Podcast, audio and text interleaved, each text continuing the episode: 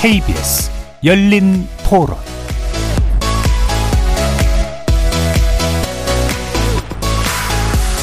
안녕하십니까. KBS 열린 토론 정준희입니다. 세금이라는 게 간접세가 높아지면 서민들이 더 불리한 부분이 있기 때문에 있는 사람이 좀 더 내는 게 낫지 않겠어요? 지난 정권에서만 종부세 냈거든요. 지금 두 번 냈는데 출거주 목적을 한 채 가지고 있는 사람한테 중과를 하는 거는 불합리하다고 생각이 되죠. 1주택자는 낮춰질 수도 있는데 다주택자는 그만큼 부담을 해야 될 것 같아요. 그래야 좀 부동산 좀, 좀 안정이 되지 않을까요? 근데 지금 하는 거 보면은 법인이든 개인이든 많이 버시는 분 부담을 오히려 낮추는 쪽으로 가고 있어서 좀 잘못 가고 있는 것 같다는 느낌이. 다른 나라에 비해서 뭐 세금을 많이, 많이 걷는 것 같아서 우리나라가 조금 줄여야 하지 않을까 하는 정도 생각은 있긴 합니다. 우리 아버지가 몇백 내신다고 하셔가지고 네, 소득은 없으신데 내시니까 그런 쪽에서 제가 얘기를 드리는 거 저도 부자는 아니라서 좀두 가지 측면 뭐 그런 게 있는 것 같습니다. 예. 저는 아직 집을 갖고 있지 않기 때문에 집이 두 채인 사람들을 세금 감면해 준 거에 대해서 반대 입장이에요. 약간 상대적 박탈감?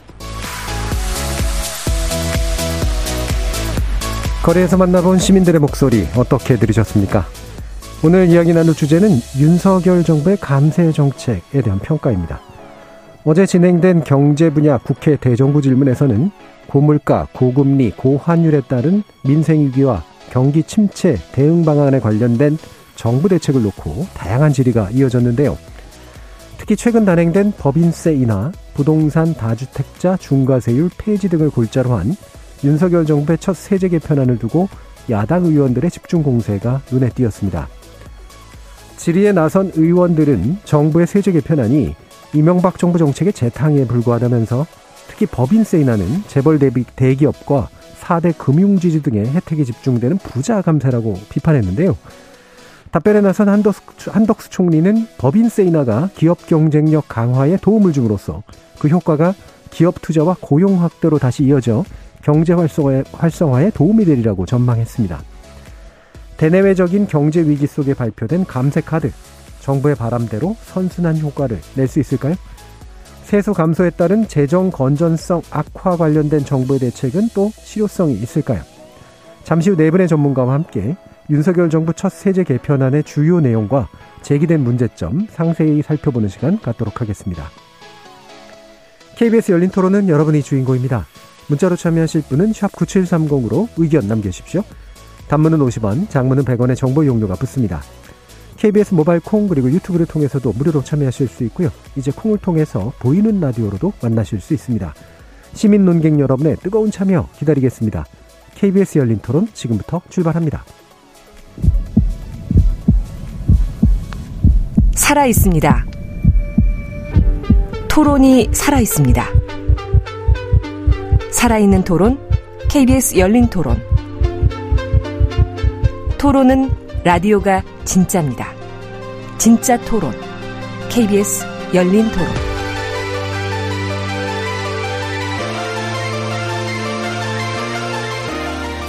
자, 오늘 토론 함께 해주실 네 분의 전문가 소개해드리겠습니다. 안창남 강남대 세무학과 교수 나오셨습니다. 안녕하세요. 자, 이영 한양대 경제금융학부 교수 자리해 주셨습니다. 네, 안녕하십니까. 정세은 충남대 경제학과 교수 나와주셨습니다. 네, 안녕하세요. 홍기용 인천대 경영학부 교수 함께 해주셨습니다. 네, 안녕하세요. 자, 일단 세제 개편안 뭐 제일 중요한 정책 중의 하나니까요. 어, 이 부분에 대한 전반적인 평가를 네 분께 간단하게나마 먼저 좀 듣고요. 어, 구체적인 쟁점 토의 들어가도록 하겠습니다. 이영 교수님 말씀부터 한번 들어보겠습니다. 예, 이번 세제 개편안은 상당히 그 폭이 큽니다. 예. 그래서 어, 지금 이미 말씀 주신 대로 법인세 인하 부분도 있고요. 소득세의 경우에 어 이제 세율 구간을 조정해서 좀 세부담을 낮추는 부분도 들어 있고요. 아까 이제 청취자 목소리에서 들은 것처럼 종부세 쪽이 예. 상당히 세율이 인하된 부분들이 있습니다. 그리고 어 그 가업 상속에 대한 상속세 부분도 완화된 부분들이 있습니다. 그래서 어떻게 보면 우리가 이제 통상적인 세법 개정안 보다는 상당히 큰 예. 세제를 개편하려는 음. 내용들을 어, 담고 있고요. 그래서 어, 큰 방향에서는 저는 뭐 많은 부분에 동의하는 부분들이 있습니다. 예. 그러니까 어떤 법인세 인하 부분이나 좀 이따 또 논의를 하겠지만 음. 어, 뭐 종부세에서 조금은 징벌적인 부분을 좀 낮춘 부분이라든가 네. 이런 부분들은 동의를 하고요. 그렇지만 어, 어떤 형평성 추구에 있어서 좀 보완적으로 같이 추진됐으면 음. 좋겠다라는 내용들이 어, 좀 추가됐으면 됐겠다. 다는 내용들이 좀 있습니다. 예, 기본적으로 어 세부의 부담, 세금의 부담을 좀 줄여주는 방식으로는 동의하나 이것에 의해서 생길 수 있는 여러 가지 문제들을 보완해 줄 수 있는 정책이 좀 수반될 필요가 있다 이렇게 판단하셨네요. 안창남 교수님 말씀 주실까요? 네, 이번 그 세제 개편안을 볼 때 제가 느꼈던 점은 어쨌든 정부 발표로는 기업의 경쟁력 제고를 위해서 감세 기조로 돌아서겠다. 예. 아, 어, 특히 법인세 같은 경우에는 우리나라가 GDP 대비 3.4%인데 OECD 평균이 2.7%이므로 하여튼 거기에 근접하도록 하겠다라는 점이 하나가 읽혔고요. 두 번째는 정말 그 징벌적 조세라고 많이 비난을 받았던 종합부동산세 세율을 갖다가 정상화시켜 시키겠다는 그런 의지는 저는 평가를 할 만하다고 봅니다. 예. 를 들면 다주택자의 경우에는 종합부동산세율이 6%이니까 음.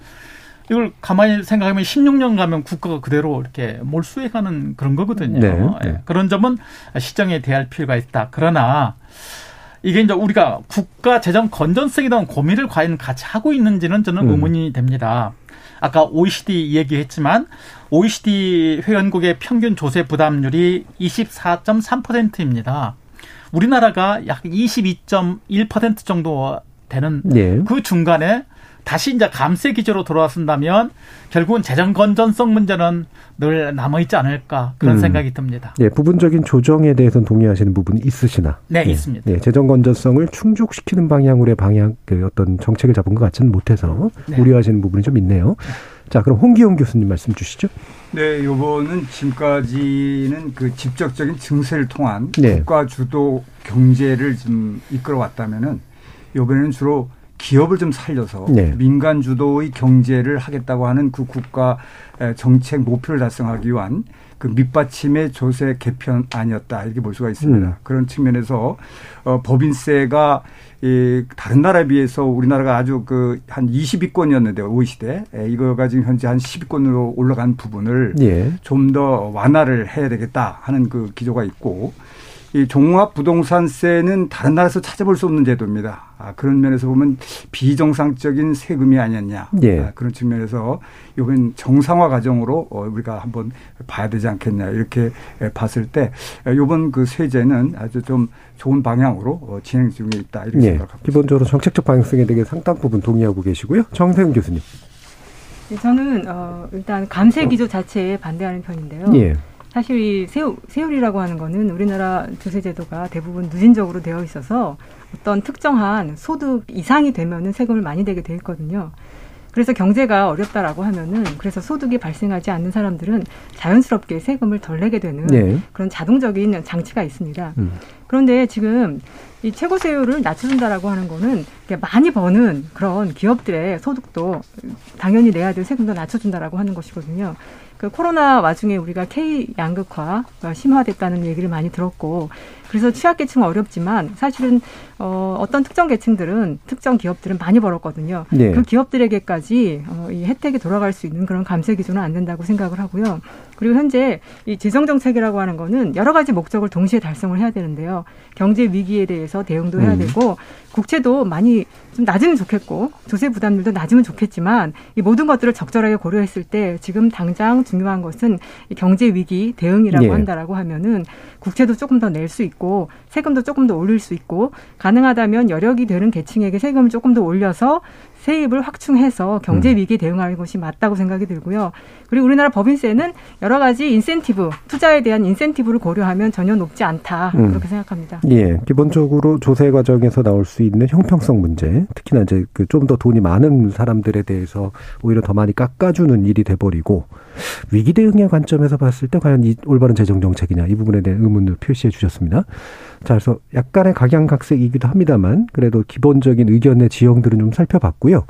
어, 구체적인 쟁점 중에 이제 법인세 인하 안에 대해서 이제 먼저 좀 이야기를 나눠보도록 하죠.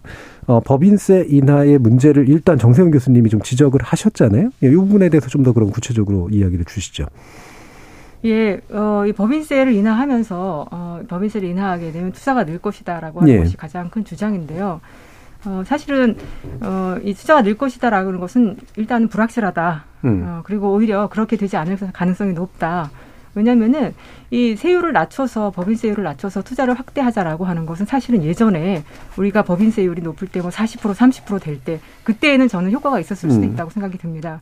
근데 지금은 뭐 상당히 낮아졌고 명목 세율이 높은 편이라고 하지만 이미 투자세 공제나 이런 것들을 통해서 이 대기업들도 10% 정도 이르는 충분한 투자 인센티브가 있습니다. 예. 그렇기 때문에 지금보다 조금 더 낮춘다고 투자 인센티브를 준다고 해서 투자가 일어난다기보다 투자라고 하는 것은 여러 가지 요인들에 의해서 결정이 되고 그 중에 중요한 것이 인재 확보 그리고 어 이 실력 있는 중소기업과의 협업 이제 그런 차원에서 보면은 우리나라 중소기업이 실력이 없다 그리고 인재 발굴이 어렵다. 사실은 국가가 재정을 확보해서 네. 이런 투자를 결정하는 다른 요인들에 더욱더 음. 힘을 써야 될 때이고 법인세율은 지금 한참 낮다라고 저는 생각이 들고요. 음. 그렇기 때문에 법인세 특히 이제 혜택을 보는 대부분 혜택을 보는 것이 최상위 100, 여 개도 안 되는 그런 기업들이 많고 그러다 보니까 거기에 대한 비판이 있으니까 중소 중견기업에 대해서 또더 내려주는 최근에 이제 추가적인 조치를 네. 취했는데요. 그러다 보니까 전체적으로 근로소득에 비해서 음. 이윤에 대해서 과세하는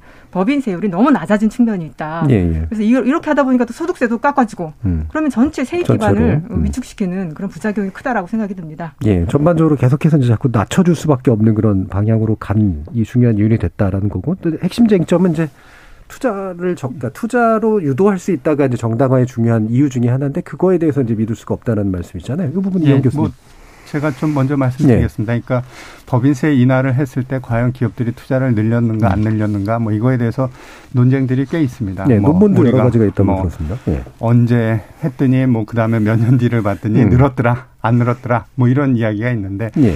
실제로 그렇게 한 국가 내에서 그 변화를 보는 거는 굉장히 오도할 가능성이 굉장히 많습니다. 음. 왜냐하면 다른 것이 변수가 많기 때문에 그래서 우리가 이제 그래도 어떤 통계적인 분석을 통해서 여러 가지 것들을 통제하고 실제로 효과들을 보려고 노력을 하고요. 예. 그런 측면에서 이제 관련 이제 논문들을 보는데 어 실제로 어 제가 읽어본 여러 논문들은 꽤 많습니다. OECD에서 음. 나온 것도 있고 뭐 IMF에서 나온 것도 있고 이런 것들을 보면 좀 제도가 뒷받침돼 있는 국가에서 법인세를 낮췄을 때 어떤 성장이 이후에 어, 좋아진다는 결과들은 통계적으로 상당히 유의하게 나옵니다. 예. 그 제도가 뒷받침되는 게 이제 핵심 변수입니까? 아니면 일종의 뭐 매개 변수처럼 뭔가 조건이 조건을 만들어 주는 어, 그거는 그러니까 뭐 조건으로 생각할 수 있죠. 예. 그러니까 그 말씀을 드린 이유는 뭐냐면 법인세 인하가 성장으로 가는 걸 보면 실제로는 OECD 국가 내에서 보면 그게 관찰이 됩니다. 음. 근데 이제 최근에는 개발도상국을 샘플로 한 연구에서는 좀 그게 잘 안 나오거든요. 네. 그러니까 뭐냐 하면 그냥 다른 어 뭐 다국적 기업이나 다른 국가들한테 어떻게 보면 그냥 신용을 하는 거죠. 음. 법인세를 어, 낮췄지만 실제로 뭐 탈세도 만연하고 음. 뭐 제도도 안 돼 있고 그러면 그런 국가에서는 투자가 늘 수가 없는 겁니다. 음. 그래서 어, 제도, 저는 이제 우리 개인적으로 판단할 때 우리나라는 충분히 OECD 국가고 그리고 상당히 선진 국가에 가 있고 여러 제도들이 예, 뒷받침돼 있습니다. 그래서 그런 상태에서 이제 어떻게 보면 지금까지는 효과성이 있다는 제가 말씀을 드린 거고요. 음. 그리고 이제 또 하나는 불가피한 측면이 있습니다. 음. 예, 불가피하다는 측면이 뭐냐 하면 이 법인 부분의 그 이윤들은 상당히 국제적으로 이동이 쉽습니다. 다국적 기업들이 있고 그래서 쉽게 A라는 국가에 있다가 B라는 국가로 금방 네. 옮겨갈 수 음. 있습니다. 그래서 조세 경쟁이 심하다고 얘기하죠. 음. 그리고 이렇게 굉장히 이동성이 높은 세원에 대해서는 높은 세금을 부과하면 다 도망갑니다. 예. 그렇기 때문에 어떻게 하냐면 그 그걸 다 각 국가가 알기 때문에 서로 조세 경쟁을 하면서 지난 80년대, 90년대, 2000년대 들어와서 전 세계가 이 법인세를 낮추는 경쟁을 했고요. 그렇죠. 음. 그리고 그 사이에 우리도 뭐 굉장히 많이 낮춰왔다가 지난 정부에서 상당히 다시 거꾸로 올라간 겁니다. 예. 그래서 지금은 오히려 미국이 35에서 21로 갔고요. 영국이 지금 19로 가 있습니다. 그리고 어떻게 보면 우리랑 경쟁한다고 볼 수 있는 뭐 작은 개방 국가들, 그러니까 북구 국가. 저는 개인적으로 이제 북구 국가의 것들을 많이 봐야 된다고 생각을 합니다. 거기 지금 20에서 22%입니다. 그래서 지금 25에서 22로 다시 가는 거는 어떻게 보면 그런 국제적인 조세 경쟁의 측면에서 불가피한 측면이 있습니다. 예, 예. 효과성에 대해서는 뭐 여러 가지 논쟁의 소지는 있으나 그래도 우리는 제도적 조건이 되기 때문에 투자 효과가 있을 것이다를 네. 쪽을 얘기하셨고요. 이제 법인세 인하 경쟁에서 우리가 피할 수 없는 국가적 조건에 있다라는 측면까지 두 가지를 얘기하셨으니까 혹시 안찬환 교수님 의견 있으신가요? 예, 저는 뭐 이게 우리가 어, 저, 이전 정부에서 우리가 22%에서 어, 최고 세율을 25%로 올렸을 때그 배경을 우리가 살펴보면은 이 개인뿐만이 아니고 법인에서도 부익부 빈익빈 현상이 이제 발생하게 예. 되는 거거든요. 그래서 그것을 좀 완화하기 위해서 올렸던 것이고 아까 그것이 과연 국제적인 국제적인 트렌드에 맞느냐 하는 것은 변론으로 하고 어쨌든 어 G10에서도 어 법, 아까 같이 조색 법인세 인하 경쟁을 막기 위해서 최저한세를 도입한다. 음. 즉각 국가 간에 최소한도 15% 이상은 법인세율을 어, 유지하도록 하자. 예. 이렇게 되어 있습니다. 그러니까 막무가내로 인하는 추세는 아니고요. 음. 두 번째는 그러면 정말로 우리나라 법인세 세율이 높은 것인가? 아까 우리 정 교수님께서 잠깐 말씀을 해 주셨습니다마는 아마 우리나라 대표 기업인 삼성하고 어 일본의 대표 기업인 도요다하고의 그 애니얼 리포트를 이렇게 놓고 보면은 일본의 법인세 세율이 지금 현재 23% 정도가 돼 있고 우리가 명목 세율이 25%입니다. 근데 2021년도 삼성이 어, 세금 부담일 토탈로 보면은 물론 저 정책에 다시 분석을 해봐야 되겠지만 약 한 25% 일본 토요타가 23.5% 정도 나옵니다. 예. 그러니까 세금 많이 이게 경쟁력을 유지하는 유일한 수단이다. 저는 음. 그렇게는 보지는 않습니다. 마침 이번에 세법 개정안에서 보면은 우리나라 기업이 이제는 야, 속인주의 그러니까 우리 내국 법인이 외국에서 본 것도 모두 과세하는 시스템에서 이제는 속지주의 과세 시스템을 전환을 합니다. 첫 번째 이번에 했던 게 해외 자회사가 있는데 예. 그 해외 자회사에서 한국 모회사로 배당을 했을 때는 종전세법은 이제는 다 과세를 했거든요. 하고 외국 납부세 공제를 해준다. 이 실속이 없는 거예요. 예. 그래서 이번 세법 개정 안에서는 해외에 있는 자회사가 한국에 있는 모의사한테 배당을 할 때는 이제 과세하지 않겠다. 예. 자, 그러면 시스템으로 같이 보완하면 해외 지점이 나와 있는 이익도 마찬가지로 우리가 과세를 하지 않으면 되는 거거든요. 예. 그러니까 이러, 이와 같이 시스템으로 더 훨씬 보완한다 치면은 훨씬 더 기업한테 유리할 것이다. 예. 최근 약간 어폐가 있지만 어, 과세관청의 어떤 어, 수장께서 야 이제 징벌적 조사를 하지 않겠다. 음. 징벌적 과세를 하지 않겠다 했는데 고의를 뒤집어 보는 저는 했단 얘기거든요. 네. 그러니까 이와 같은 시스템으로 보완하는 것이 훨씬 기업의 어, 경쟁력 어, 제고 측면에서 더 효율적이다. 그리고 아까 말씀하셨다시피 어떤 특정 기업이 이익이 많이 남았다는 것은 결국 어느 특정 기업이 많이 그만큼 손해를 봤다는 얘기거든요. 예, 예. 아, 그런 점에서는 저는 법인세 세율 뭐 인하보다는 오히려 시스템을 더 보완하는 것이 훨씬 기업의 경쟁력 제고에 저는 도움이 될 거라 저는 예, 그렇게 생각합니다. 법인세를 좀 높게 한다 내거나 한다고 해서 반드시 경쟁력 깎는 방식은 아니다라는 게 일단 아니, 기본 전제이신 네. 거고요. 네. 도와주 도와주려면 이제 다른 방식의 시스템 개선을 네, 통해서 네, 네. 도와주는 게 낫다라고 네. 이제 보신 건데. 어, 그러면 사실 이런 부분도 좀 있지 않습니까? 이제 우리나라 대기업들이 이제 예를 들면 뭐 R&D 투자라든가 이런 것들을 통해서 일부 감면받는 요소들이 좀 있어서 실질적으로 부담하는 세율은 명목적인 것과는 되게 좀 차이가 있다. 이제 이런 지적도 좀 네. 있었잖아요. 네. 네. 그런 부분도 실제로 그렇다고 보십니까? 네. 뭐 시민 단체에서 특히 R&D 세액 공제와 관련해서 네. 많이 논란이 있었죠. 혜택을 받는 것 보니까 전부 대기업이다. 그러니까 없애버리자. 이런 주장을 많이 했었거든요. 네. 근데 저는 그게 잘못됐다고 생각합니다. 네, 그건 잘못됐고. 아, 그건 아니죠. 네. 대기업이 결국은 10년, 20년 먹거리는 결국 창출은 대기업에서 많이 할 텐데 그분들한테 세액 공, 그분한테 세액 공제를 해줘서 많이 R&D를 투자하게 만들면 결국은 국가 전체적으로 봐서 이득이 되는 거거든요. 네. 그러니까 어느 특정만 봐서 그것이 아니다, 뭐 옳다 그러다 이거 판단은 이걸 그런 시점은 이제 지났다고 네. 생각합니다. 홍기영 교수님 의견 주시죠. 네. 네, 이게 이 어, 상당히 논란이 되고 음. 거기 있습니다만은 몇 가지 좀 짚어보면 우선 어, 투자 효과가 있느냐 하는 그것은 네. 연구가 그 2016년 KDI, 2010년 조세재정연구원 또 올해 OECD 이런 통계 보면 일단은 그, 이, 법인세를 인하하면 투자에 상당히 그 긍정적이 나온 거로 이렇게 돼 있습니다.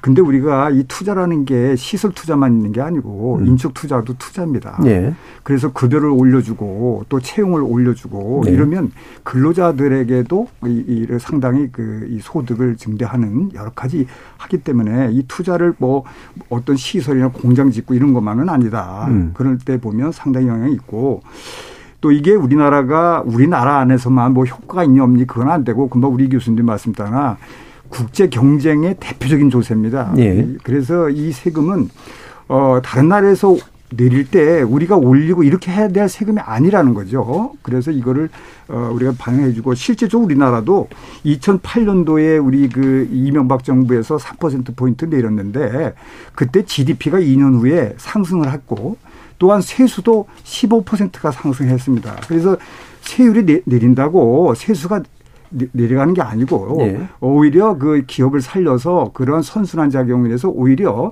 국가 GDP를 올려서 더 많은 세수가 거둘 수 있는 것입니다. 이러한 입장에서 보면 지금 현재 이 법인세 인하는 그 어떤 부자를 위한 게 아닙니다. 이게 소득세는 부자 증세 감세라는 말이 있지만은 네. 법인세는 이론적으로도 그렇고 부, 법인은 사람도 아니고 소득의 최, 마지막 귀착지는 개인인데 네. 법인을 가지고 부자 증세 감세 아니 대기업이라고 세금 많이 내는 게 아닙니다. 이 법인세는 지금 한국전력이 5조 6천억 여러 가지 결손 보고요. 대우조선이 1조 6천 결손 봤어요. 법인세 네. 한 개도 안 됩니다. 음. 따라서 이러한 것은 기업이 잘 되고 또 지금 소득이 있는 높다고 해서 우리가 그러면 세금 많이 걷으면 되냐? 아니 최첨단 기술을 전 세계 에서 경쟁해야 될 회사에다가 세금 막 때리면 되겠습니까? 다른 나라는 깎아주는데 따라서 이것은 우리가 일반적으로는 전부 세금 이 법인세 인하는 투자 효과가 있다. 이렇게 보고 모든 업계나 또 연구 결과들이 있는데 우리나라에서만 이런 얘기를 자꾸 강조하는 것은 이 맞지 않지 않냐. 자, 뭐 기본적인 그 견제는 똑같으시기 때문에 다시 이제 부자 감세가 아니다라고 하는 지적에 대해서 그럼 정세영 교수님 말씀 주시죠. 제가 좀 여러 가지 말씀을 네. 드리고 싶은데요. 이상하게 이렇게 저랑 의견이 많이 다르신데 음. 사실은 법인세 인하가 효과가 있다는 것이 뭐 연구를 해보면 그런 특히 OECD 국가들은 많이 나온다라고 말씀하시지만 사실 그 아까도 말씀드렸듯이 사실 그 연구들이 좀 예전 데이터들입니다. 네. 2016년 이러더라 하더라도 이제 데이터 돌리는 건 그 한참 전이기 때문에 음. 제 생각에는 아주 과거에 진짜 법인세율이 높았을 때 음. 그리고 그때 내렸을 때 이제 그 시기를 대상으로 한 것이지 그 이후에 신자유주의 시기에 법인세율이 쭉 낮아지면서 뭐 2008년 이후 그 이후로부터는 연구도 그렇게 많이 이루어지지 않았고 음. 그 이후의 결과는 더 뚜렷하지 않은 것으로 나오고 그래서 저는 이미 많이 내릴 대로 내렸기 때문에 그 효과는 뚜렷하지 않다. 네. 그리고 또 하나 조세 경쟁 차원에서 보면은 어, 해외로 자본들이 나갈 것이기 때문에 네. 해줘야 된다. 근데 생각해 보십시오. 그 중소기업 같이 그 쉽게 공장을 이전할 수 있는 것들은 이미 났습니다. 중소기업 같이. 예, 중소기업 같은 경우에 베트남 아니면 음. 어느 나라나 비교할 때 낮기 때문에 이제 그 거기서 세율 경쟁은 없을 것 같고 그럼 이제 이제 대기업들 수출 대기업들 반도체 회사 뭐 이런 것들인데 네. 이거 이런 것들이 대상으로 하는 선진국들은 어이 법인 세율 자체는 낮을지 모르지만 그 이외에 근로자들 복지를 위해서 내야 되는 사회보험료나 음. 그런 여러 가지 광의의 네네. 법인세율을 해서 제시한 그 월드뱅크의 뭐 음. 비즈니스 그 보고서를 보면은 우리나라가 낮은 편입니다. 우리보다 낮은 몇 나라가 있겠지만 OECD 전체적으로 봤을 때는 광의의 어, 법인들이 내야 되는 세율을 비교해 보면은 네. 훨씬 그렇다. 그리고 또 하나 어, 우리나라 기업들한테 세액 공제 주는 거 저는 그것도 선별적으로 주는 것은 괜찮다고 생각이 네. 듭니다. 그것 때문에 명목 세율은 25%지만 음. 기재부에서 내는 이 실효세율은 대기업들이 19.5%로 이미 낮아져 있거든요. 네. 그래서 실효세율을 생각을 하고 광의의 법인세율을 생각하면 우리가 조세 경쟁, 법인세율 경쟁에서 분명히 유리하다라고 저는 생각이 들고 음. 또 하나 그 이명박 정부 때에 세금 세율을 내렸더니 조금 있다가 기업이 잘 되고 세수가 많이 들어왔다. 이명박 정부 때하고 지금하고 다른 거는 그때는 중국 경제가 잘 나갔기 때문에 네. 사실 중국 경제 효과가 큰 것이지 음.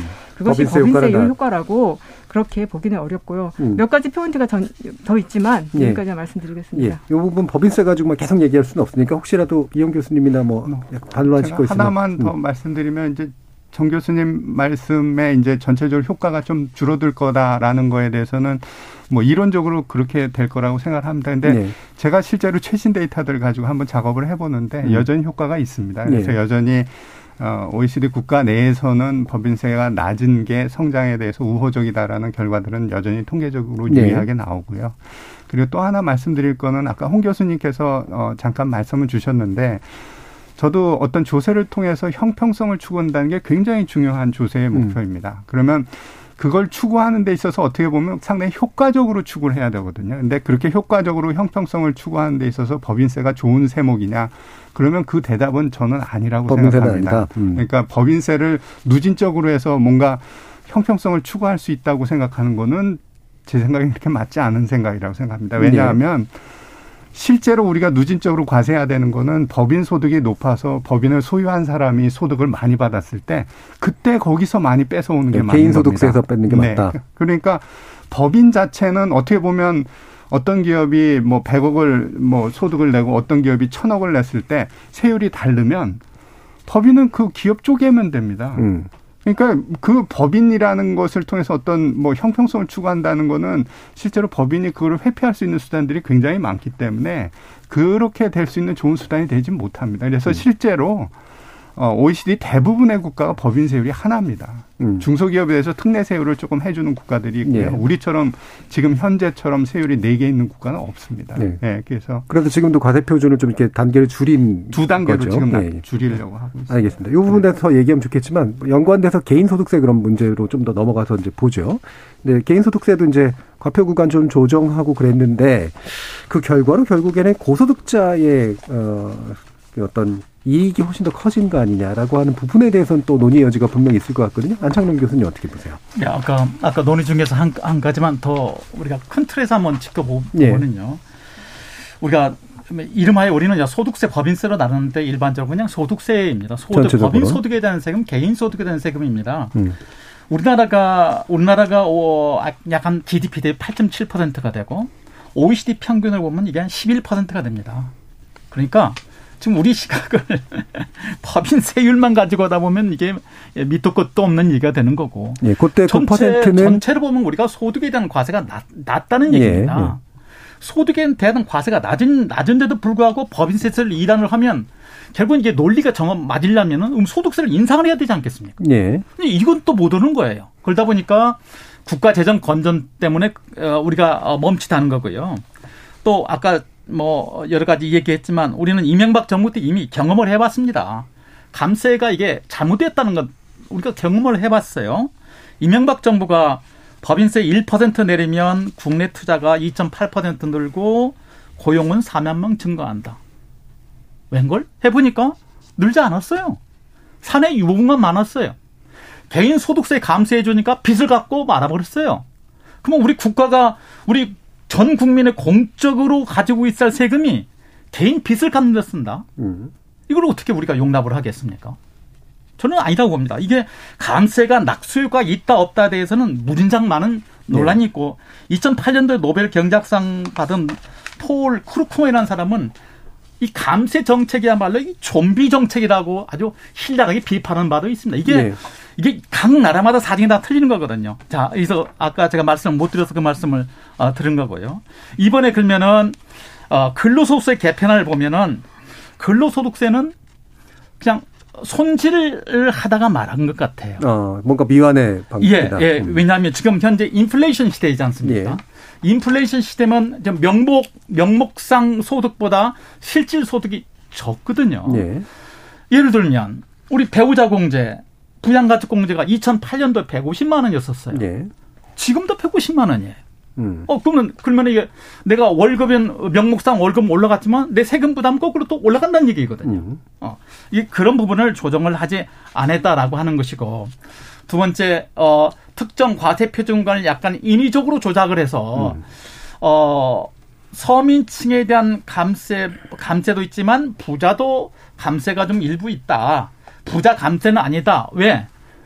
부자 감세만은 아니다. 서민도 음. 감세해줬다. 예. 이런 입장이거든요. 예. 그러니까 소득세는 어 그렇게까지 많은 것을 하지는 않았다. 특히 어, 현 정부 들어와 가지고 가상 자산 과세를 2년간 유예한다든지 국내 상장 주식 양도소득세 대주주 비율을 완화한다든지 금융 투자 소득세 도입을 유예한다든지 이러한 것들은 우리가 세법을 알고 있는 누구나 똑같이 이 얘기를 할 수 있는 소득이 있으면 세금이 있어야 된다는 이 큰 원칙에 이걸 어떻게 맞다고 할 수가 있겠습니까? 예, 예. 아, 그런 점에서는 저는 이것은 어, 많은 아, 앞으로 물론 이게 정부 정부이 아니니까 국회에 가서 우리가 어떻게 될지는 모르겠지만 어, 소득 재분배가 소득세의 기본 원칙이라고 볼 때현 소득세 개편안은 훨씬 더 미흡하다. 예, 예. 손을 대다 말았다. 예. 이런 기본적으로 이제 우리나라의 구조 자체가 소득세를 통해서 이제 조세 부담을 해주는 비율이 여전히 굉장히 낮은 편이고 근소세는 왠지 손대다 만 것 같고 네. 기타 소득세 부분들에 대해서는 사실 유예했기 때문에 사실상 소득을 통해서 뭔가 어, 조세 정의를 실현하는 부분에서 여전히 되게 약한 그런 구조를 가지고 있다. 오히려 원칙의 정 거꾸로 갔다는 얘기죠. 예. 원칙 없이 후퇴했다는 얘기죠. 예, 예. 홍기영 교수님. 이게 그 우리나라 소득세가 그 10%자가 거의 8, 90%의 소득세를 내고 있습니다. 그래서 네. 면세자가 3분의 1, 한 32%, 3%가 돼서 각종 공제를 해줘도 이 밑에 수준 낮은 30, 저소득 33%는 아무리 깎아줘도 깎아줘도 이롭게 한 개도 없는 거예요. 어차피 네. 내는 세금이 없어서 참 더 깎아준다고 해도 안 돼. 그래서 이번에는 오히려 1억 2천자에게는 근로소득세 공제를 더 깎, 뭐, 저기, 어, 혜택을 줄여버렸어요. 50에서 20으로 줄였죠. 네. 음. 이게 자꾸 왜, 왜 공제 각종을 안 해주느냐. 음. 근데 안 해주는 거는 어차피 3, 3분의 1의 근로자나 이런, 이런 소득자는 아무런 혜택이 없어요. 이거 해줘도. 어, 현재 네. 그만큼 면세자가 많아서 음. 이런 것이 있음을 이해해야 되고 그 다음에 이 소득세율이 지금 그 이 중간에 있는 거는 과표는 그게 이제 조정해 줄 필요 있는 거지. 물 15년 이 8,800 이하는 15년 동안의 과표 그대로 있다는 거는 네. 그 실질 소득이 줄어드는데도 명목 소득으로 한 과세하는 이 세율 체계상 이거는 증세가 되고 네. 어, 여러 가지가 이제 문제가 돼서 보완을 해줘야 되고 저는 이러한 또 세율도 최근에 이 최고 세율 기준으로 보면은 어저 2년 전에 3% 포인트 올려가지고 22위에 OECD 최고 세율 22위가 12위로 상위를 껑충 뛰어 오른 상태에 있습니다. 네. 그런 면에서 보면 지금 이 그 소득세를 지금 손을 대면 곧 뭐가 되느냐 부자 감세란 말이 공정법들이 네. 있습니다. 왜냐하면 지금 10%가 대불 세금을 내고 있기 때문에 네. 따라서 지금은 손을 대기가 아, 어려운 상황이고 밑에 있는 분들 그러니까 소득 중에 혜택을 줄래도 음. 줄 수도 없는 상황이고 아주 진퇴양양의 상태에서 이 어, 개편이 있었지 않느냐. 네. 다만 이제 그 문제는 금융투자 아, 우리 소득에 대해서 음. 좀 연장을 해주고 어, 뭐또 금액도 상당히 높게 지난 정부에도 한 5천만 원 소득자까지는 비과세하고 예. 하는 이런 것들은 이런 부동산 소득이나 다른 소득에 비해서 아주 형평성에서는 상당히 문제가 음. 있다고 저는 보고 있고요. 예. 예. 그런 부분에 대해서는 앞으로 좀 그 조정 가능성이 있지 예. 않냐. 근소세 외에 다른 기타 금융소득 등등에 대해서는 조세를 확실히 이제 유예를 한다거나 이런 거는 안 좋은 건 맞는 것 같다. 예. 그렇습니다. 예. 네. 다만 이제 우리나라 그 소득세 구조 자체가 상위가 대부분을 감당하는 구조기 때문에 조금이라도 깎아줄라 치면 결국은 상위 소득자를 깎아주는 그렇습니다. 방식뿐이 안 된다. 네. 음, 예. 어떻게 말씀 주실까요? 정세현 교수님? 저, 어, 일정 정도 그런 부분에 있어서는 예. 제가 비슷한 얘기를 하는 것 같습니다. 예. 어, 특히, 어, 이 비과세 감면을 준다라고 하는 거는 이제 교육비나 의료비나 이런 거 지출이 많은 고소득자들이 음. 많이 가져가기 때문에 네. 그런 부분에서 깎아주는 거는 이제 부사, 부자 감세일 수밖에 없는 그런 어, 구조인데요. 근데 이 문제에 있어서 이 문제가 왜 이렇게 되느냐가 법인세하고 연결이 되어 있습니다. 네. 법인세를 이렇게 깎아주다 보니까 아무래도 소득세 그러면 법인들만 깎아주냐 가게들도 깎아줘야 네. 되지 이런 논리가 되는 거잖아요. 근데 이제 왜 이렇게 될 수밖에 없냐면은 아까 이영 교수님께서 다른 나라하고 달리 한국은 이상하게 법인들에게 형평성을 소득세에서 추구해야 되는데 자꾸 법인세에서 추구한다 이렇게 말씀하시지만 다른 나라하고 차이는 뭐냐면은 다른 나라는 그 가, 그 기업을 자기 자녀에게 물려주거나 이제 이런 현상들이 네. 분리되어 있고 음. 근데 우리는 어, 그 대기업들이 돈을 벌면은 그거를 그 배당으로 주거나 아니면 임금으로 주거나 하기보다 그것을 계속 유보해서 네, 자기 재산처럼 한다는 거죠. 예. 네. 그리고 어, 그리고 아무래도 법인세 세율이 소득세 세율보다 낮다 보니까 그냥 기업에 쟁여놓는 네, 그런 네. 방식으로 그래서 일반 국민들이 어떻게 생각하냐면은 음. 아 위에 그 괜찮은 엘리트들이 세금을 제대로 내지 않는다 이런 음. 생각이 많습니다. 내 지갑만 유리 지갑이다. 예. 그렇기 때문에 법인세를 깎아주게 되면 당연히 왜 우리 거는 안 깎아주냐 이런 음. 방식으로 가서 전체적으로 이 세 감세 기조로 가게 되는데 음. 그렇기 때문에 어 법인세 같은 경우에 특히 이제 우리나라의 이제 그 양극화 현상, 대기업 중소기업 양극화, 그다음에 이제 가게도 이제 재벌 가게나 이렇게 네. 양극화 현상을 생각한다라고 하면은 소득세를 더 이상 낮춰주기보다 세금을 더 걷어서 그걸 복지로 쓰는 것이 양극화 해소에 좋다라고 하면은 네. 소득세를 어느 정도 유지하려고 하면 음. 법인세에 있어서도 소득세보다 한참 낮은 세율 구조는 그렇게 바람직하지 않다. 음. 두 가지를 같이 지키거나 네. 올리는 방향으로 가야 한다. 음. 기본적으로 이제 방향성을 보시는 눈이 또 다르기 때문에 이제 해석이 다를 수밖에 없는 측면도 좀 있는 것 같긴 하고요. 자, 그러면 이영 교수님 말씀까지 네, 듣죠. 저는 이제 개인 소득세를 통해서 이제 형평성을 굉장히 제고해야 된다고 저는 생각합니다. 네. 그래서 이제 금융 투자 소득에 대한 과세가 2년 연기됐습니다. 음. 근데 그거에 대해서는 저도 어, 빨리 도입하는 게 맞다라고 음. 생각을 합니다. 그래서 2015년에는 아 2025년에는 반드시 도입할 수 있도록 하는 것이 맞겠다 이렇게 생각을 하고요. 그쪽에서 네. 굉장히 형평성이 될 거고요. 그리고 개인 소득세를 통해서 형평성을 추구하는 방법에 있어서 우리나라가 미비한 부분이 어디에 있냐면 최고 세율은 이미 높아져 가 있습니다. 이미 네. 홍 교수님께서 말씀 주신 대로 45% 음. 그리고 실제로 이제 지방세분이 또 있기 때문에 음. 실제로는 이제 거의 50% 되는 세율을 가지고 있습니다. 최고 세율. 그래서 그는 어 어느 정도 가지고 있는데 실제로 우리나라에 있어서 굉장히 큰 문제는 뭐냐면 그런 높은 세율이 적용되는 아, 과표 구간이 굉장히 높게 설정돼 있다는 겁니다. 근데 우리는 이제 그걸 널리 이렇게 우리가 얘기를 안 하기 때문에 사람들이 잘 인지를 못 하고 있어요. 우리나라 세율 구간이 여덟 개가 있고요. 예. 45%가 적용되기 시작하는 거는 10억 이상입니다. 음. 네, 그러니까 10억 이상이니까 어 그래 그러니까 그러니까 45 이렇게 맞다 이렇게 그냥 사람들이 생각하는데 실제로 상당히 복지 선진국의 경우에 이제 아까 제가 북구 음. 말씀을 한번 드렸었는데 북구의 경우에는 어떠냐 하면 우리나라로 치면 한 1억쯤 되면 최고 세율이 들어갑니다. 네. 그러니까 훨씬 더 낮은 그 과표에 가장 최고 세율이 적용되기 시작합니다. 그게 네. 빨리 들어온다는 얘기는 굉장히 누진성이 높다는 겁니다. 그래서 그런 측면에서 우리나라 누진성이 굉장히 낮고요. 음. 그리고 어 뭐 아까 이제 정 교수님이 이제 법인세 통해서 어느 정도 일정 정도 해야 된다라고 말씀 주시는데 그게 어떻게 보면 약간 어, 우리가 여건이 안 돼 있기 때문에 어떤 불가피하게 어쩔 수 없이 근데 그거는 굉장히 부작용이 많이 네, 큽니다. 전공법은 그러니까, 아니라는 네, 거죠. 그러니까 네. 그거를 뭐 예를 들어서 어떤 재벌가에 누가 뭐 어, 어떤 상속 증여를 한다든가 음. 아니면 거기에서 굉장히 큰 양도소득을 아뭐 자본 이득을 발생시켜서 음. 주식에서 가졌다든가 그러면 그거에 대해서 굉장히 높게 과세하는 게 예. 그게 전공법입니다. 예. 그래서 그러한 그리고 우리가 이제는 어느 정도 과세 기반이 돼 있고요. 뭐 일감 몰아주기나 뭐 다른 방식의 편법 증여 상속하는 것들을 막을 수 있는 그런 행정적인 역량들은 어느 정도 갖춰져 있습니다. 예. 그래서 그런 것들을 동원해서 개인 소득 단계에서 조금 더 누진적으로 과세하는 음. 게 그게 더 우리가 복지 국가로 갈 수 있는 보다 나은 방법이 예. 아닐까 이렇게 생각을 합니다. 그러니까 개개인이 올리는 소득에 대해서 전변적으로 제대로 형평성 있게 또한 누진적으로 하는 구조로 가는 게 기본 음, 틀이 돼야 된다라는 부분에 대해서는 그렇게까지 뭐 반대가 있으실 것 같잖아요. 대체로 비슷한 의견이신 것 같고. 예. 근데 하나 추가하면은 예. 법인세에서 이 소득 재분 효과가 없다고 했고 법인세에서 이 세금 자금 더 우리나라 49%는요 80만 개 신고 법인 중에서 49%는 세금이 없어요. 예. 예. 근데 이 법인세 자금 그 높이면은 mz 세대들이 주식을 몇 주 갖고 있으면 그런 사람들에도 세금을 망땅 미리 다 빼간다는 뜻이에요. 그 법인세 소득을 배당을 받아서 자기가 낮은 세율 적용받으면 되는 건데 네. 자기 세율 적용받는 것보다 더 높은 세금을 그 법인에서 떼어가면은 MZ 한 한몇 천만 원 갖다 투자한 사람이 받을 배당이 적어지니까 그러니까 투자자에게 돌아갈 돈이 없다는 그렇죠. 말씀이죠. 그러니까 법인 네. 그러니까 그래서 법인세에서는 절대 소득 재분배를 얘기하면 안 되는 거예요. 예, 예. 근데 자꾸 법인세하고 소득세하고 개인소득세하고 비교를 하는데 비교 대상이 아니에요. 예, 이게 예. 뭐그 부분 아까 이제 네, 강조를 그래서, 해주셨으니까. 그래서 이거를 예.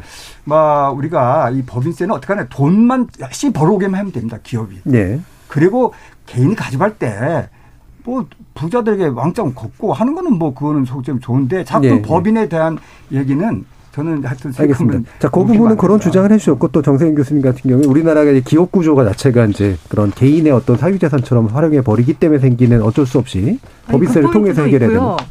사실 소득세분배라고 하는 것은 세제 자체도 있지만 복지라고 하는 네. 세입을 가지고 하는 부분이 있거든요. 네. 그렇기 때문에 기업에게서 걷어서 나눠주는 방식으로 법인세 세수가 네. 얼마나 중요한데 그렇게 생각하면은 그게 아주 관련이 없다라고 하기는 어렵고 간접적으로 연결되어 네, 네. 있다라고 얘기할 수 있겠습니다. 하나 더 붙이면 우리나라하고 외국하고 법인의 그 지배 구조가 다릅니다. 우리는 어, 외국은 이제 소유 분배 구조가 넓게 잘 되어 있고 우리는 그냥 가족 회사, 예. 식구끼리는 회사입니다. 그러니까 개인 회사하고 개인 사업하고 법인 사업이 별로 구분이 될 영역이 없는 점이 있고요. 아까 그, 그, 왜 이렇게 면세 비율이 높느냐, 잘못되어 있지 않느냐, 조금이라도 좀 세금을 내야, 있으면 네. 내야 된다. 이, 그게 이름하여 뭐 국민 개세주의라고 그렇죠. 하는 것인데요. 예, 그 발음이 좀 어렵기 좀 어, 렵죠 어, 모든 네. 모든 소득 있으면 내야 된 그게 네. 우리는 이제 거꾸로 예, 부자 아, 돈을 소득세를 내는 사람이 소득세를 안 내는 계층한테 너도 세금을 내라 이런 건데 원래 의미는 그게 아니고 루이 14세 시절에 그 프랑스 재무상 꼴베르라는 사람이 예, 예.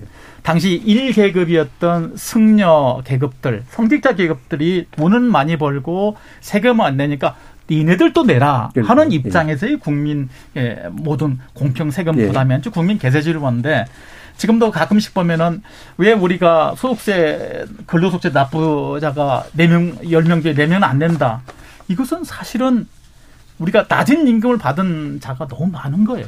우리 현실을 적나라하게 노출하는 예, 예. 것이라고 저는 어, 생각해서 이와 같은 것을 어, 고치는 게 바로 소득세제이고 그런 점에서는 어, 누진 과세가 아까 말씀하셨던 대로 강화될 필요는 있다라고 생각합니다. 알겠습니다. 자, 이 부분에 대해서 일단은 일부 시간이 좀 많이 가서요. 요 정도로 좀 의견을 듣는 거로 정리를 하도록 하고 또 이어지는 2부에서 이제 종부세 관련된 이야기도 한번 나눠보도록 하겠습니다.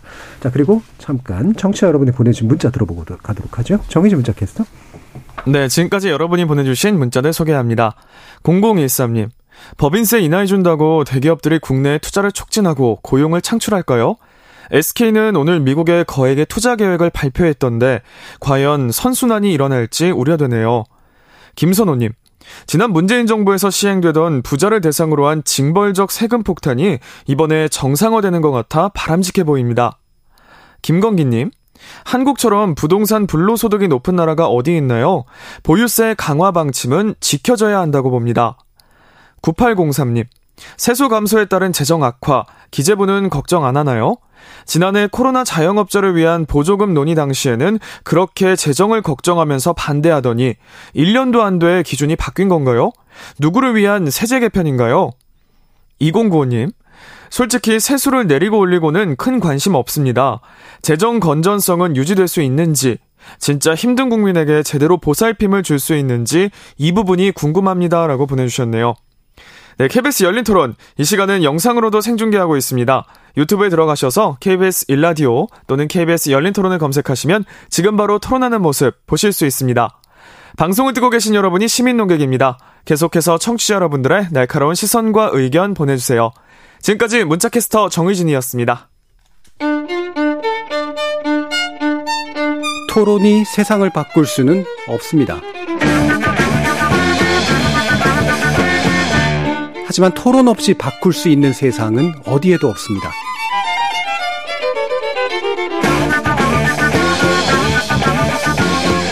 세상의 선한 변화를 갈망하는 당신. 정답이 아니라 질문의 힘을 믿는 당신. 우리 KBS 열린 토론에서 만납시다.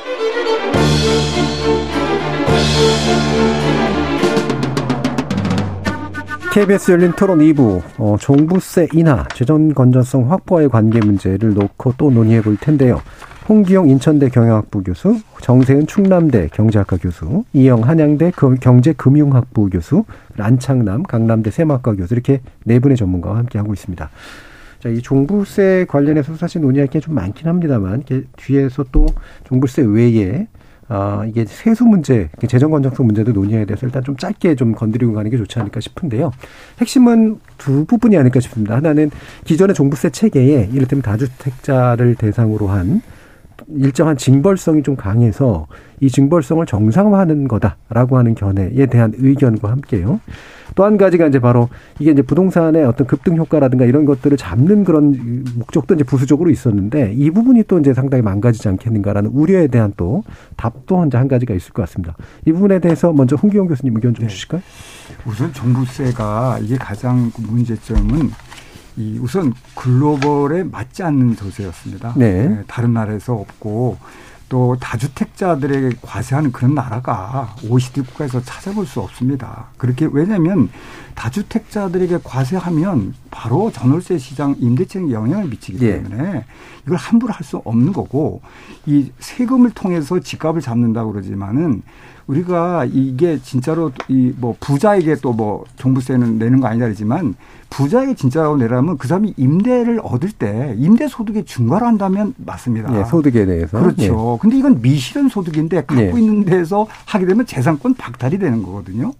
그것도 무려 종부 세가 6%에다가 농어촌 투표세 합해서 7.2%를 채고 낼 때는 나는 사람은 이거는 우리가 상상할 수 없는 것이고 그래서 요번에 거는 비정상적인 세금입니다. 이거에서 정상적으로 한다. 그러니까 이거에 대한 것 중에 대표적인 게 종부세는 아예 폐지한 건 아니고 네. 우선은 다주택자들에 대해서 중과하는 것은 사실은 전 정부에도 초기에는 다주택자가 오히려 혜택을 줬었거든요. 여러 가지 이유로. 그래서 지금 주택의 가격이 된 거는 금융 정책에 의해서 네. 그리고 뭐 이자 같은 영향이나 이런 것을 영향을 받은 네, 것이지. 네, 금리에 의해서. 네, 네. 세금 때문에 내려간 건 아닙니다. 절대로. 네. 그래서 이 부분은 우리가 헌법적인 요소도 지금 판단을 받아야 할 정도의 음. 지금 중요한 이 그 과제가 있었고 이걸 지금 정상화하는 단계다. 저는 네. 이렇게 보고 있습니다. 종부세 근원에 대한 생각도 다르시 기 때문에 생기는 문제이기도 할 텐데 적어도 이제 집값을 잡기 위한 그런 종부세 정책으로는 이거는 이제 정 정상적이진 네, 않다라는 그런 의견이시니까요.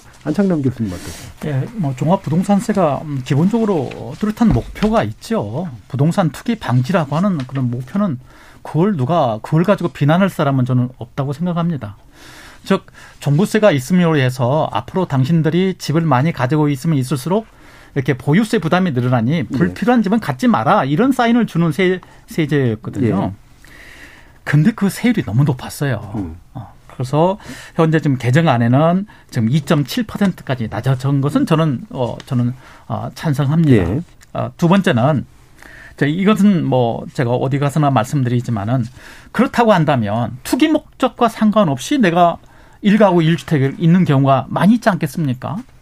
자, 이런 나 투기 목적이 아닌데 왜 내가 종합부동산세를 내야 되느냐? 예. 나는 재산세를 이미 내고 있다. 예.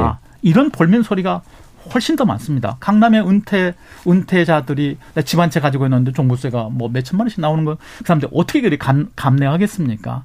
그런 그런 점에서는 일 가구 일주택에 대한 종합부동산세의 중과 기준은 저는 저는 달리 봐서 과감하게 면제를 하고 그 세수가 부족하면 재산세 어, 즉 재산세라는 의미는 내가 강남에 살고 있으면서 내가 얻을 혜택에 대한 대가를 내는 거거든요. 네. 아, 그런 입장에서 투기 방지, 투기는 아닌 사람에 대해서는 조금 더 이번 개편안에 대해서 조금 더, 더 상향 조정을 해야 된다. 저는 그렇게 생각합니다. 예, 기본적으로 종부세가 가지는 이제 투기 억제 부분은 인정하시는 거고요. 네. 다만 이제 그 세율이 이제 특히나 다주택자를 대상으로 지나치게 높았던 부분은 조정할 필요가 있었다라고 보시는 건데 이게 사실 이제 국세하고 재산세가 이제 함께 이렇게 논의되기 때문에 생기는 문제도 좀 있잖아요. 있습니다. 예, 지방세 재정, 그러니까 재산세만으로 뭔가를 하게 했을 때 국세 부분에서 생기는 문제를 어떻게 해결할 거냐라는 것도 좀 있어서 이 부분은 어떻게 보세요? 그러니까 재산세를 거두어서 그 세, 세수를 재산세 세수가 적은 지방자치단체 같이 예. 세원을 공유할 것인가의 문제가 그렇죠. 하나는 남아 있거든요. 예. 그렇지만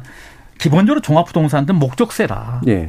투기 방지 목적이니까 음. 담배 소비세와 달리 그런 점에서는 저는 별도로 구별을 해야 된다고 생각합니다. 네. 이영 교수님.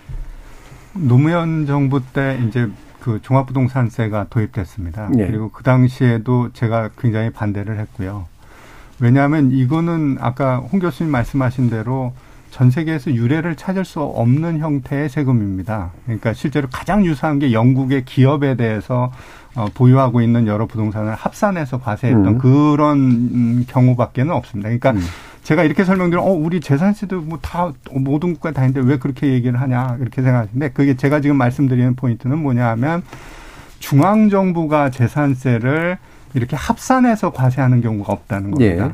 그리고 그런 경우가 없이 왜 지방세 형태로 재산세는 널리 사용이 됐냐 하면 지금 이제 안 교수님이 좀 전에 말씀하신 거대로 뭐냐 하면 그 지방세로서의 재산세는 조세 가격 기능을 합니다. 음. 그게 뭐냐면 어, 내 자녀가 좋은 학교에 가고 네. 공원이 네. 잘돼 있고 안전하게 잘 유지가 되고 이거에 대한 비용으로 재산세를 인식하기 때문에 음. 그러면 조세에 대한 저항이 좀 작을 수 있습니다. 네. 그런 지방세로 운영되는 경우 인프라에 대한 일종의 보상인 셈이니까요. 네, 네 그렇습니다. 음. 근데 그거를 이제 중앙 정부에서 걷고 그거를 약간 재분배하기 시작하면 그 고리가 끊어집니다. 음.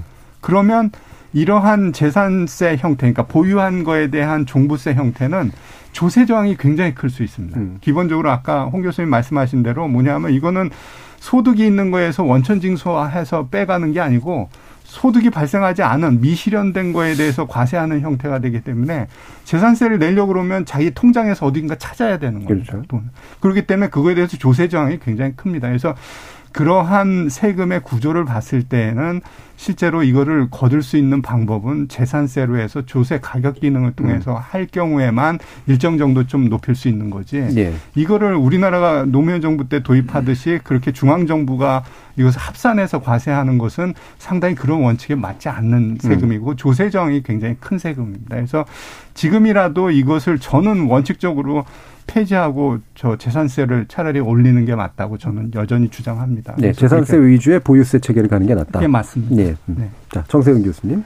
그, 그 다른 세제하고 마찬가지로 저는 이 세제를 세제 하나만 놓고서 판단하는 거는 그 나, 다른 나라에 없는 제도다 이렇게 비판하기 쉽지만 어, 다른 나라가 가지고 있는 예를 들어 어, 유럽 국가들은 그 뭐 괜찮은 공공임대주택이 많습니다.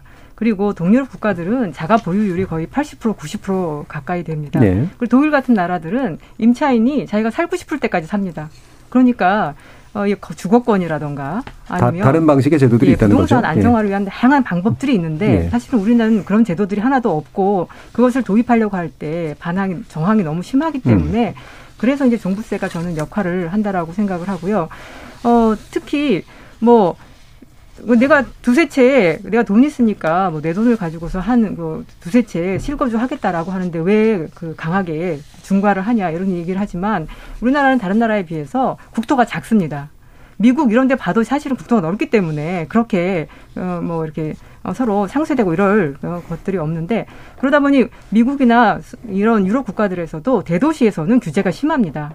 그렇기 때문에 근데 이제 우리나라는 전체적으로 국토가 네. 적고 그래서 어떤 사람이 내가 돈 있으니까 내가 두세 채를 갖겠다라고 하는 거는 다른 사람들이 주거권을 많이 박탈하는 것이기 때문에 향후에 인구가 많이 줄어들거나 아니면 도심에 그 주택 용지가 많이 나타나거나 여러 가지 제도들이 완비된다면 저는 종부세 역할이 사라질 수 있다라고 예. 생각이 들지만 그때까지는 종부세 역할이 있고 너무 과도하다라고 말씀을 하셨지만 사실은 종부세는 일정 수준은 넘는 것에 대해서만 내기 때문에 그걸 매년 거두면 그 세금을 다 걷는다 이것도 정확한 지적은 아니라고 생각이 들고요. 예, 예. 그래서 전체적으로 종부세가 하는 역할이 있고 그다음에 이번에 종부세를 다주택자 중과를 없앤다고 하니까 매물이 싹 사라졌거든요. 예. 그 얘기는 뭐냐면은 종부세가 시장 안정화, 투기 억제 방지 역할이 분명히 있었고 네, 그렇다는 어, 알겠습니다. 말씀드립니다. 네, 종부세는 또 워낙 견해가 좀 다르신 부분이라서 요 정도로 일단 정리를 하는 게 좀 맞는 것 같고요.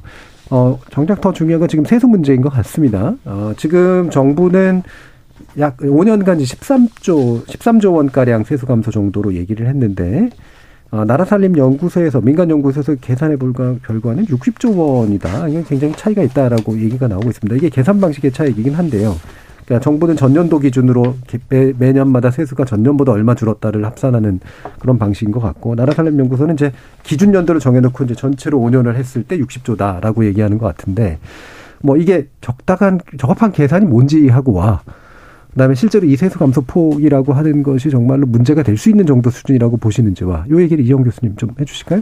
예, 일단은 어 그 이 정부에서 공식으로 발표한 문건은 어, 이렇게 5년 동안 이렇게 표현을 했는데 그게 뭐냐면 전년 대비로 네. 표현되어 있습니다. 직전년. 그리고 전년 대비란 이야기는 뭐냐 하면 이 세제 개편으로 해서 한 해에 한번 13조가 줄었다. 네. 그러면 그 다음부터는 다 더 이상 준 게 없는 거 0000으로 네. 기록이 되니까 그거를 4, 5년을 합쳐도 음. 13이라는 숫자가 나오는 겁니다. 그리고 그 얘기는 뭐냐 하면 우리가 어, 이게 한 해 동안 발생하는 어, 세수 감소분이다라고 보는 게 맞습니다. 네, 그리고 네, 그걸로 생각하고 그러니까 5년으로 하면 13 곱하기 5해서 한 65조 정도 지금 감세하는 거다. 이렇게 네.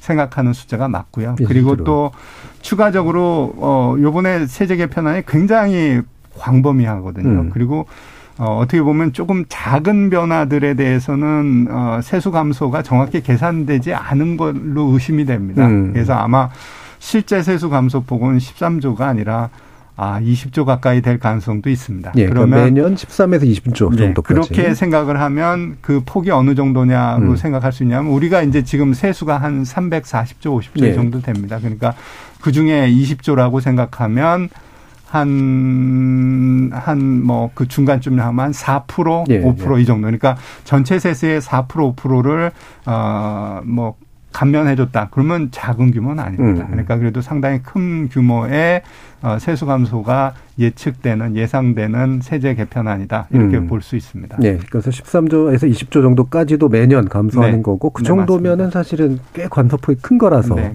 재정 건전성에 영향을 미칠 수 있다라고 보시는 건가요? 이제 뭐 그거를 과연 어떻게 해야 할 수 있는 건가에 대한 거는 이제 과연 이것을 만약에 정말로 정부가 발표한 대로 우리는 이제 작은 정부 지향하고 그렇죠. 세수 줄인 만큼 더 줄여버리면 더, 더 줄이겠다. 네. 그거가 만약에 진짜 실현이 된다면 음. 그러면 재정 건전성을 유지할 수도 있겠죠. 예, 그리고 예. 어떻게 보면 어 지난 정부 동안에 실제로 세제 개편을 크게 하지 않았습니다. 하나 음. 크게 한 거는 뭐 이제 종부세 쪽 굉장히 음. 이제 뭐 그러니까 부동산 관련된 세금 굉장히 많이 강화했고 최 개인 소득세 최고 세율 좀 올렸고 뭐 법인세율 좀 올렸고 근데 법인세 수가 아주 크게 는 건 아니고 그러니까 실제로 많이 는 부분은 개인 소득세하고 이제 부동산 관련 세수가 굉장히 그동안 많이 네. 들었거든요. 그래서 그런 부분이 제 추측에는 일정 정도 좀 효과가 유지될 가능성이 있습니다. 음. 그래서 그런 것을 감안하고 지금 13조 정도 더 이제 뭐 매년 준다고 생각하면 어 그리고 만약 경제가 활성화된다면 그리고 정말로 지출을 많이 줄인다면 음. 그러면 아마 감내할 수 있는 수준으로 계산될 수 있는 부분이 있다고 생각은 합니다. 근데 네. 그럼 제가 지금은 굉장히 말이 길어진 걸 보면 네, 안 그럴 수도 있다는 가능성도 굉장히 클것 그렇죠. 같습니다. 다른 가능성도 네. 굉장히 크다. 예. 뭐, 그, 그러니까 이게 대학교 강의실에서는 할 때는 우리 세수입 범위 안에서 지출을 하자 이렇게 예. 얘기를 많이 하죠. 음. 그게 뭐 그게 당연한 건전한데 이게 음. 정치권에 가면 이제는 이제 아까 같이 막 낙수 효과가 있다, 분수 효과. 이전 음. 정부는 분수 효과가 있다, 현 정부는 낙수 효과가 있다 이런 얘기거든. 이건 전부 다 이건 검증되지 아니한 것입니다. 네. 그 시정 잡배들도 이렇게 자기 현 세대의 부채를 후 세대한테 안 넘기잖아요. 네. 그런 점에서 저는 이 재정 건전화 이번 세법 개정안도 재정 건전화의 목적이 있어야 되고 음. 사실 이번 이번 세법 개정안 가지고 완벽하게 평가가 안 되는 것은 아까 말씀하신 대로 만약에 그러면 내가 정부가 지출을 줄여서 재정을 건전화 시키겠다라고 한다면 사실은 뭐 법인세 감세도 되고 할 수 있는 거라고 저는 개인적으로 생각합니다. 음. 근데 정작 법인세 소득세는 감세해 놓고 정부 지출은 늘려버리면 음. 그 빚은 누가 갚아요? 이렇게 무책임한 사람들이 어디 있어요? 저는 이건 안 된다고 봅니다. 예. 그런 의미에서 재정은 건전화돼야 되고 법인세를 감, 가, 가, 줄이려면 정부 지출도 당연히 거기에 일대일로 해서 줄여야 그래야 양심적인 정부지 않겠습니까? 예. 근데 이건 이건 법인세 줄이는 건 현금이고 아 법인세 줄이면 낙수 효과가 있다. 이건 어음이잖아요. 안 오면 어떻게 되는 거야? 이명박 정부 때처럼 안 오면 어떻게 되냔 말이죠. 예, 예. 이러면 어떻게 되겠습니까? 예. 그러니까 이것은. 이것은 우리가 이게 여기서 쉽게 그것이 맞다 틀리다라고 하는 것이 아니라 이것은 원칙적으로 그건 안 된다고 생각합니다. 양식의 예. 양식의 문제라고 생각합니다. 예, 재정의 건전하라는 목표에 대해서는 기본적으로 동의하시는데 이거를 뭐 세금을 유지하건 세수를 유지하건 또는 증세하건 그래서 하든가 예산을 줄이든가 뭔가 나와야 되는데 나와야 되는 거죠. 두 가지가 안 맞게 지금 나오고 있다는 심지어 독일 독일은 헌법에다가 절대 적자를 못 오게 놨어요. 음. 프랑스는 명목 인플레이션 이상은 더 이상 못 오게 되었고 심지어 국회의원이 발의한 입법안에 재정 지출을 수반하는 것은 아예 접수조차 못 오게 되어 있습니다. 예, 예. 자, 홍기영, 어, 저기, 일단 정세영 교수님도 의견 들어보죠. 예, 뭐 이것도 많이 일치하지 않을까 싶은데요. 예. 세수 감소가 상당히 우려스러운 거는 사실이고, 예, 예 이것이 어, 어떤 재정 건전성, 그걸 뭐 국채의 수준이라고 정의한다라고 하면은 국채 수준을 늘리지 않으려면 여러 가지 조건들이 있어야 되는 건데, 근데 저는 거기다가 특히 어, 저희가 이제 기초연금 제도만을 생각을 해도 기초연금이 고령 그 고령화가 될수록 그냥 자동적으로 지출이 늘어나는 예. 거거든요. 예. 그러니까 지출이 자동적으로 늘어나는데 수입을 감소시켜 놓으면 이거를 맞추려면 자동적으로 늘어나는 걸 줄일 뿐만 아니라 더 줄여야 하는 거거든요. 예, 예. 그러니까 이거는 강력한 지출 구조를 뭐 지출을 강력하게 조조조정하겠다라고 음. 했는데 그게 가능할 것이냐? 음. 그렇게 되면 위험한 건 제가 봤을 땐 현 정부의 기조가 기업들 R&D는 줄일 것 같지 않거든요. 음. 그럼 결국에는 복지가 확 줄어들 것 네. 같아서 그것도 문제고 안 줄여서 국채 재정건 뭐 이런 세입이 줄어드는 것도 문제고 음. 분명히 어디에선가 문제가 발생할 수밖에 없다고 생각이 음. 네, 홍기영 교수님. 이거를 세수를 꼭 그 세율을 올려야 세금이 는다는 그런 사고는 이건 단기적인 경우에는 많지만은 장기적으로 세금을 계속 올리면 그러면은 세금을 계속 올리면 좋아지느냐? 그게 아니고 한계가 있는 겁니다. 우리가 지금 OECD 평균보다 상당히 올라갔다는 건 한계쯤에 왔다는 뜻이고 그래서 어떤 거냐 지금 올리려도요 생각을 해보세요. 아니 지금 그 법인세율이 38개국에 10이 됐어요. 그럼 더 세금을 더 걷고 해서 더 올리려합니까? 그러면은 우리나라 경쟁이 기업이 경쟁력이 약화돼서 오히려 나중에 국가 경제와 국민 후생을 저하시키는 수가 있기 때문에 지금 하는 건 뭐냐? 오히려 민간에게 내가 세금을 깎고 줄 테니 월급도 많이 주고 판매 가격도 내리고 그래서 소비자에게 좀 도움 주고 종업원들에게는 채용도 많이 하고 그 또 월급도 올려주고 또 납품업체는 후려 깎지 말고 적정 보상해주고 세금 안 내주니까 그러면 당장은 세수를 줄이는 방식으로 정부가 이제 고통을 감대해서 네. 민간에게 돌려주면 결과적으로 경제를 키워서 다시 돌아오는 돈이 그렇게 먹자는 겁니다. 말씀이시잖아요. 네, 근데 그게 네. 어떻게 입증이 가능한가요? 지금 말씀하셨잖아요. 예. 급여를 저기 월급을 이게 세금을 안 가져간 만큼 네. 급여를 더 올릴 수 있는 여지가 있는 거 아닙니까? 채용도 늘릴 수 있고 지금까지 납품업체 그 세금 그러니까 단기 순이익이 줄어드니까 단기 순이익에 여유가 있으니까 어떻게 됩니까? 주주로부터 유인을 받은 경영자는 그러니까 납품 가격을 후리치지 않아도 네, 거기에 이제 기대 혹은 전망이잖아요. 그러니까 실제 현재 실현된 게 아니라 실제로 예. 이명박 정부에 제가 말씀 아까 드렸잖아요. 네. 그때 2008년도에 3% GDP인데 2년 후에 6.8% GDP 뛰었고 그 GDP가 OECD 국가에서 상당히 차이는데 이게 아주 폭이 어 이제 그더 어, 늘렸습니다. 네. 우리나라는 그때 다른 나라에는 그 마이너스 미국 일본들이요 마이너스 성장할 때 우리는 마이너스 성장 안 갔습니다. 그래서 6.8%까지 GDP가 팍 뛰었습니다. 그래서 이런 그 경험이 있었고 그래가지고 그때 OECD 국가보다 2008년도에 어 2.8%의 GDP 성장률 차이가 있었는데 2010년에 가면 3.7%의 갭이 더 늘어나요.